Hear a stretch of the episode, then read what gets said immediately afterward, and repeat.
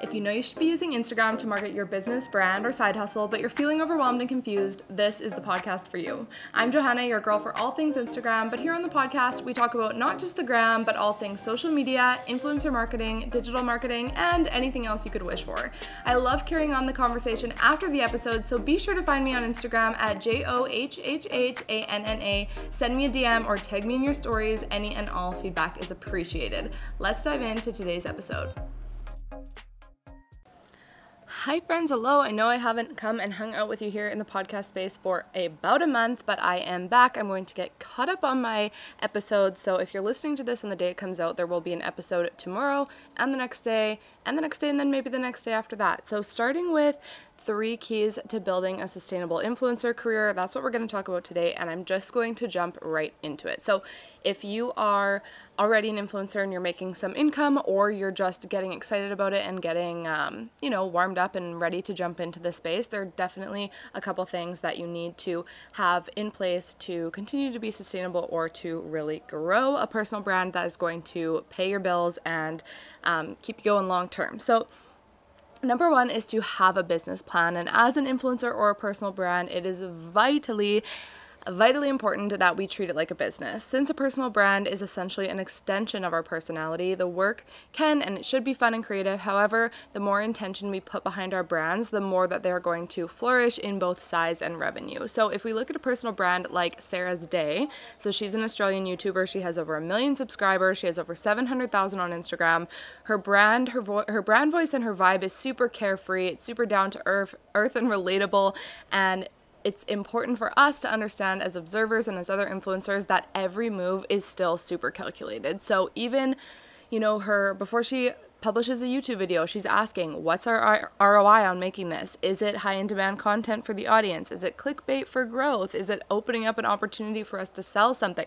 So her brand on the outside is super fun, but it would be naive to think that every piece of content isn't part of a bigger plan and part of a plan that's going to make her money. So she strategically keeps details out of Instagram stories so that she can keep them exclusive for her blo- her vlog while still keeping up appearance appearances, you know? So she's showing up on Instagram stories, but she's not giving you the whole picture because she's strategically considering what she'd prefer to put in a vlog um, style video that lives on YouTube long term.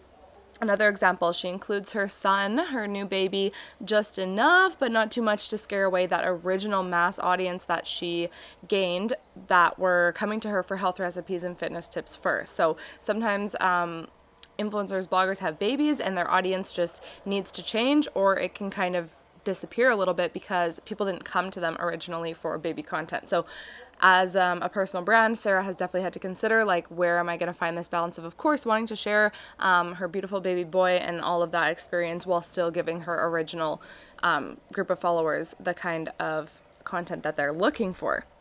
The moral of the story here is that it seems as simple as documenting her day to day life, but everything is much more calculated and part of a bigger plan which means um, having a business plan in place for your brand is incredibly important. If you are an influencer and you don't have a business plan, then actually, module one of my course, Monetize Your Influence, walks you through that. So instead of you sitting down with a flashing cursor and a blank Google document, you can instead work through 10 questions that we have in there to build out the details of your personal brand. So, so having a business plan is step one of having a personal brand and being an influencer. Second, you want to make sure that you're tracking brand partnerships. And this is important for a couple reasons. Come tax time, it's going to make it super easy to have all of your invoices and documents in order. If you are in Canada and you're making over, I think, $12,000, you do have to claim that as income. I'm not too sure what it is in the US. Um, and as well, tracking these collaborations is going to help you just understand your business in numbers. And these are numbers that you can use when you're renegotiating with brands who you've already worked with and trying to create another contract with, or when you're pitching new brands for partnerships, you'll have some analytics and some data to show them. Um, as influencer marketing evolves and brands start to redirect their KPIs, which stands for key performance indicators, they're going to go from being awareness focused and reach focused to more conversions and click through focused. Um, as we can track this sort of stuff more, it becomes more important that your content efforts are focused on selling and actually creating those conversions for brands. The secret to selling is collaborating with brands that your audience will actually be excited about and not just brands that pay the bills. So, tracking your numbers and all of this is just as simple as creating a Google Sheet and including columns like the brand name, their contact, maybe make a little note if it was a PR contact agency or someone directly from within the company. Maybe you have multiple contacts you can list here. Building a relationship with PR or reps can really open up more brand deal opportunities since they likely work with multiple brands. And having an inside contact contact directly from a brand also ensures that when you reach out again, you're reaching out to the right person when you want to talk about working together. Your third column in this Google Sheet might be deliverables, so you can list the frequency and the spacing um, between your deliverables that you had to provide for the campaign. You might write something like three static posts over three months. You're going to put the price that you were paid and then the KPIs that the brands were looking for. So you can use these numbers to take back to the brand in the future or create a case study for pitching to other brands. You can track things like clicks, conversions, reach, and engagement. And then maybe you want to have another column for notes. So here you might want to just add details from the negotiations, whether you'd want to work with them again or not, and why. When it's a year from now and you're looking back at your Google document with all these numbers and notes, it might you might not remember the details of every single partner you worked with. So you might as well make your notes while the experience is fresh in your mind as we move through 2020, one of my biggest predictions for influencers this year that I posted about in January was that both influencers and brands need to move in the direction of long term partnerships. When there is conversions or clear return on investment, then basically it's going to be a no brainer for both parties to work in this way. It's much clearer for your audience when you can enthusiastically announce like a six month or year long partnership so that your audience knows what's coming down the line. Um, because talking about a product once and then never again is basically going to lead to no sales for the brand and they should know better, to be honest. But it also looks sketchy to your audience when you jump from brand to brand in the same industry and all of a sudden you're promoting like one protein bar and two months later you're promoting a different one because you didn't have a long term contract. However, chances are a brand maybe isn't going to sign a year long partnership with you if they haven't already experienced working together, unless you can provide some serious data to back up your pitch, which is where this Google document of all your past analytics and campaign success would come in very, very handy.